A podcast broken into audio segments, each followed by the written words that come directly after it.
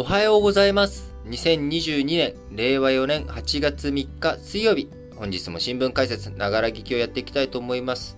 えー本日最初の話題、丸一としては、前も今日はこれですね。えーペロシ、アメリカ下院議長、台湾に、えー到着しました。えー25年ぶりに、えーこう台湾アメリカの、ね、下院議長が訪問ということになりますので、えー1997年、当時も民主党だったのかな、えーキングリッチさんがね、えークリントン政権下で訪問して以来ということになりますけれども、えー1997年というと当時ね、1996年台湾海峡危機がありまして、えー、李登輝さんがね、あの、台湾で、えーこう、独立的な動きを示して、えそれに対して中国が対岸の方から演習を仕掛けていく。で、えー日本とアメリカにおいてもね、日米同盟、こちら、あ冷戦が崩壊した後、どういうふうに再定義していこうか。周辺自体の定義の中に、え台湾海峡とかも含めるのかどうなのかとかね、まあ、こういった議論が、あかまびかしかった。えーそんな時代背景が当時ありました。で、現代、このね、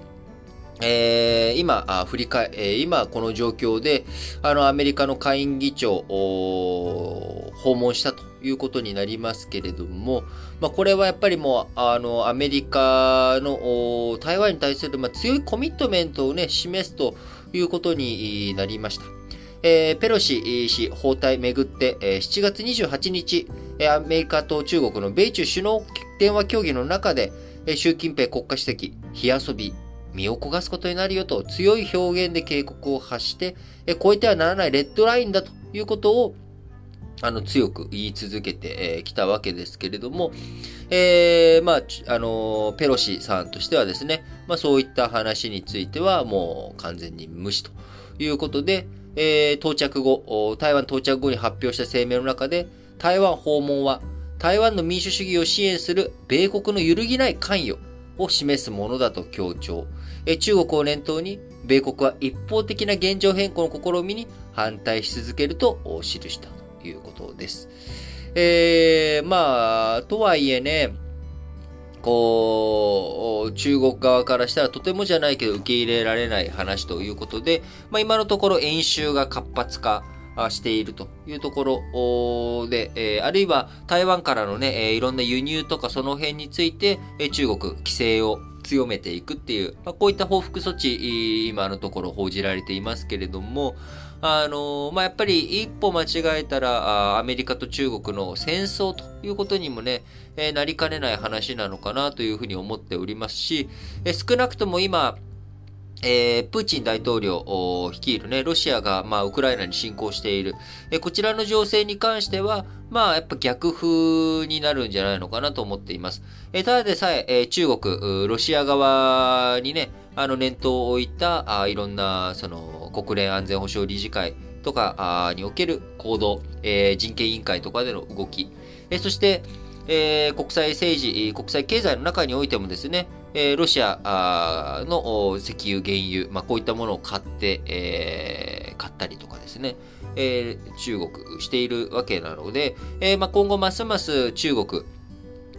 ロシア寄りの姿勢を強く示していくんだろうなっていうふうに思いますし、えー日本と中国の関係性というふうに考えていったときにもですね、えー日本はあアメリカとの連携を強めていくということ、えーこれ以外に道はないわけです。えそうなってたときに、えまあ、中国との関係性、えーこれはね、非常に、まあ、厳しいものになっていくんだろうなというふうに思いますし、えー僕が非常に気にしているのはですね、あの、日本の中で、えー中国に対して好戦的な姿勢が強まっていくっていうのをね、えー非常に僕は懸念をしています。あの、まあ、中国に対してね、えー思うところがある人たちが多いというのは別に僕は、あそれ自体にはね、何も、あの、否定的な、あ感想とかね、考えを持つわけではないんですけれども、でその一方で、やはり、あのーじゃあ本当に戦争するんですかってなってった時に、やっぱり戦争というものの悲惨さ、あ戦争というものの大変さ、我々の生活自体が苦しいことになっていく、中国からの輸入ができなくなっていくっていう風になった時に、日本にとってね、貿易相手国としても非常に重要な存在があり、そして日本企業、企業、日系企業もですね、中国に対して非常に大きな投資をしているわけです。こういった投資が無に帰する可能性があるということ。そうなった時に日本経済、日本の中でもですね、多くの国民が生活が苦しくなるということが予想される中、中国と本当にその戦争一辺倒みたいなね、対立一辺倒の姿勢でいいのか、どうなのかというところは非常に考えなければいけないポイントだなと個人的に思っております。えー、ペロシ下院議長ですね、あの、もともと長らく中国政府による人権弾圧、こちらを批判してきた人物であり、えー、ダライラマ14世らと面会したこともあり、えー、今後ね、あのー、中間選挙、11月の中間選挙の中で、多分、え、民主党負けてしまうんじゃないかと。で、負けるとなると、まあ、ペロシ下院議長、議長の座、あ失っていく、明け渡すということになっていたときに、まあ、今回、えー、自分が台湾を訪問することによって政治的な遺産、レガシーをしっかりと作っていこうという姿勢、えー、まあ、こういったものがね、えー、もう見られるわけですけれども、じゃあそれに、まあ、日本もどう付き合うのか、付き合わないのか、あしっかりとね、考えていかなきゃいけないということだと思います。えー、この後、ペロシ下院議長ですね、台湾の後、韓国とか日本も訪問して、えー、帰国の途に就くということになりますので、えー、そこで日本、ペロシさんとの間でね、どんな会話していくのか。そして、えー、米中関係当局者におかれては、まあ、偶発的なね、衝突、あのー、もしね、まあ、中央側がもう意思を固めて何か攻撃をしてくるとかね、偶発的じゃない、えー、行動をしてくるなら話は別ですけれども、えー、やはり偶発的な、こう、うっかりで戦争が始まるみたいなことはないようにね、えしっかりと危機管理進めて、えやっていってほしいなと思います。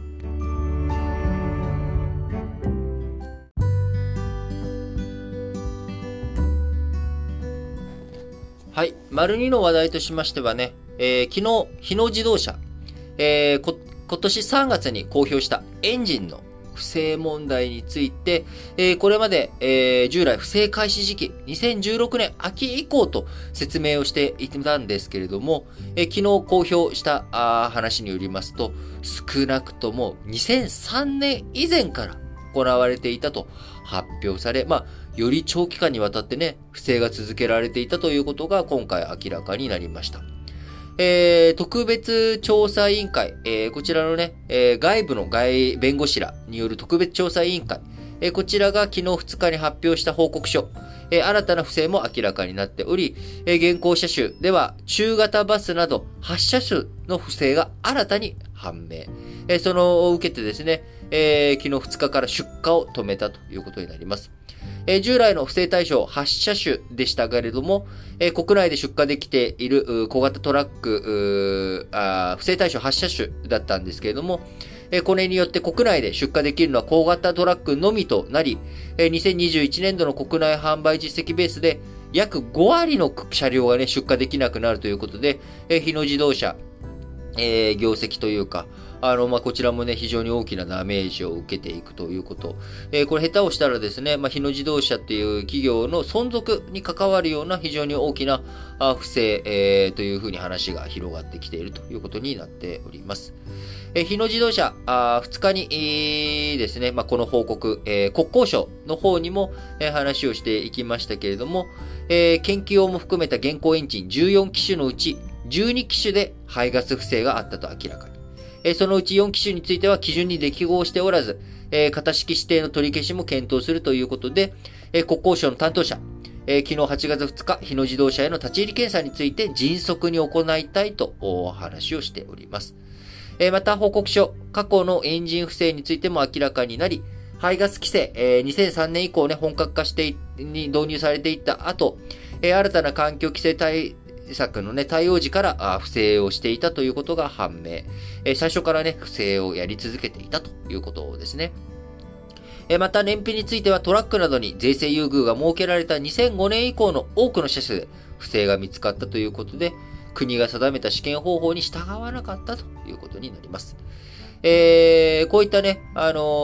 ー、調査あ、データの改ざんとかね、えー、不正、えー、自動車業界のね、不正の話というものは根深いものがありまして、えー、三菱自動車、えー、こちらがね、燃費不正、えー、発覚したっていうことを受けて、国交省、えー、2016年4月に、日野自動車を含む、えー、自動車メーカー各社に燃費や排ガス試験で不適切な事案がないか調査と報告を求めた際、えー、日野自動車、あ問題ないですよ、というふうに回答をしていたわけですけれども、実際はエンジン試験の担当者がデータを書き換えるなど、問題がないように装っていたということです。えー、こういったね、まあ、あのー、まあ、自動車業界だけじゃなく、メーカーですね、三菱電機とかもね、あの、いろんな不正とかパワハラとか、あのー、やっぱりいろんな問題がありますけれども、あのー、もう決してね、あの、我々日本人のね、感覚からしたら、あの、メイドインジャパンとか日本企業というものは、あの、非常に誠実で、あの、対応が素晴らしくて、えそして品質もね、えいいものを持っているというようなね、あの感覚っていうのがあった、あると思うんですけれども、だいぶね、まあやっぱその辺の雲行きが変わってきてしまっているなというふうに思っております。えー、失われた20年、30年という時の中で実際に我々が失ったものというものは、経済的なね、成長とか果実という以上に、えこういったその検査とか、あそういったものに対する真摯な対応とかね、ルール遵守とか、コンプライアンス的な意図、えー、こういったものに対して、えー、やはり非常に、なんでしょう、弱くなってしまっているというか、あの、不正をね、不正とも思わないというようなあところが強くなってしまっているんじゃないのかなというふうにも懸念をしております。えー、もちろんね、あの、ルールをただ守ればいいっていうわけではないとは思うんですけれども、しかしながら、やっぱりこういったエンジン、えー、とかね、えー、競争とか、まあ、やっぱりルールをきちんと守っていく、そのルールを守った上で、どう生産性を向上させていくのか、あイノベーションを起こしていくのかというところがね、非常に重要になってくると思いますので、えー、改めて、え業界関係者含めて、えもし海が、あるのであれば、このタイミングでやっぱり出し切っていく。えそこからどういうふうにね、あの企業を変えていくのか、あ日本、社会のね、えー、なんでしょう、こう、レジリエンスというか、あの、復旧能力、こちらがね、あの試されるタイミングになってるんじゃないのかなというふうに思います。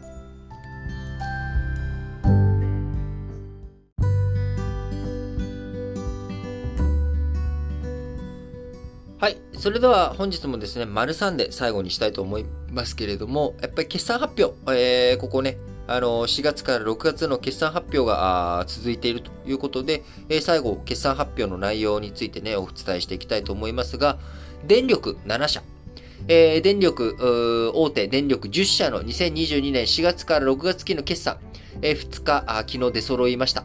そのうち7社がですね、最終赤字ということになり、4月から6月、え燃料がね、非常にエネルギー、あの、ウクライナ侵攻に端を発し、そして、え新型コロナからの経済回復、えこちらの動きの流れの中で、え資源価格非常に高騰というような状況の中、あ燃料、え電力会社ね、今、あの、火力発電をメインに発電をしておりますので、その火力発電の、えー、原料となる、原油とかあ、天然ガスとか、こういったものの値段が上がってしまった。えー、しかしながら、えー、我々に対するね、小売価格というか、電力価格、えー、こちらはね、急騰させるっていうわけにもいかないということから、え、燃料、原料は高くなるんだけれども、収益の方に価格を転嫁するっていうことがうまくいかなかったということから、え、想定外の燃料高により最終赤字ということになっております。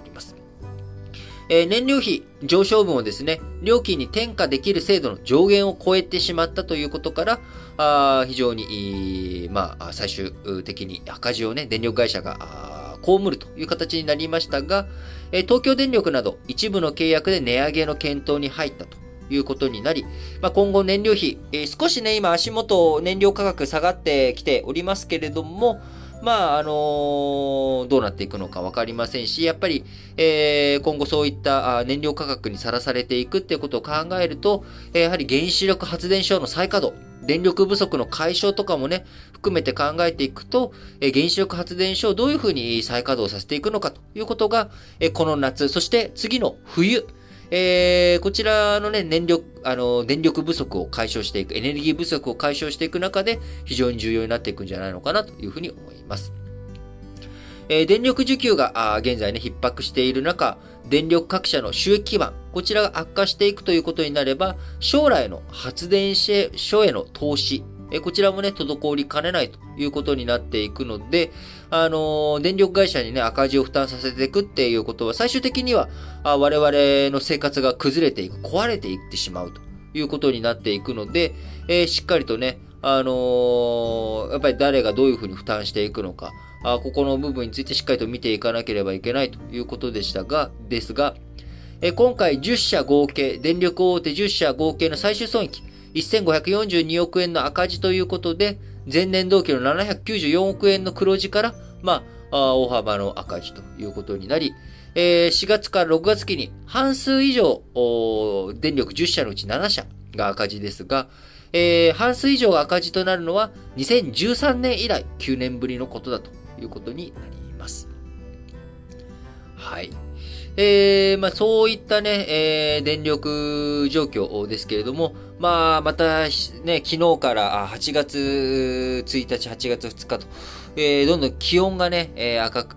上がってきており、まあ、あの、燃料、電力、猛暑、電力需要のね、急増というような形になっておりますが、昨日2日、えー、東京電力ホールディングス管内、えー、ですけれども、え午後、午後1時台の需要、速報ベースで5927万キロワットと、2010年7月以来12年ぶりの大きさとなったということで、えー、過去最大はですね、2010年7月23日に記録した5998万キロワット、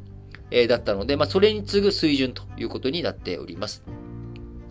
えー、2011年の福島第一原発事故以降では、最高のね、電力需要、えー、東京電力管内ですけれども、この必要な電力のうち2割程度を太陽光発電で補ったということで、えー、昨日2日、東京都心部の気温35度を超えるなど各地で猛暑日となっておりましたが、あまあね、えー、火力発電所のトラブルとかもありますし、えー、原子力発電所をね、やっぱり再稼働させていくっていうことが必要、重要になっていくんじゃないのかなと思います。